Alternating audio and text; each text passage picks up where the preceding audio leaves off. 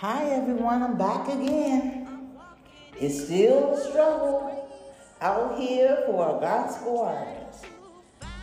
Well, this morning I'm minding my own business and I and in my DM a song popped up and it says, Don't give up. Now grant you about five or six months ago, I wrote a song that says, Don't give up. So something said, Listen to this song. Lo and behold, the song has the same beat that I used, but they toned it, turned it down just a tad bit, trying to mix it up, trying to play like it is not the same beat that I use. So then not only has the same beat that I use, but the same title.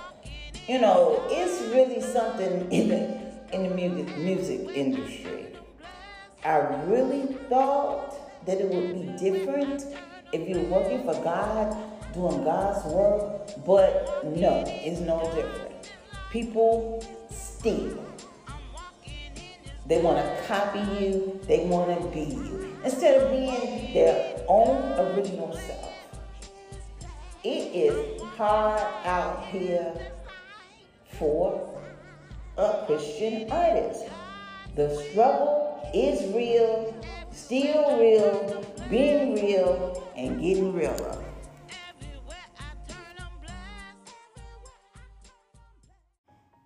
I'm back, y'all. Again.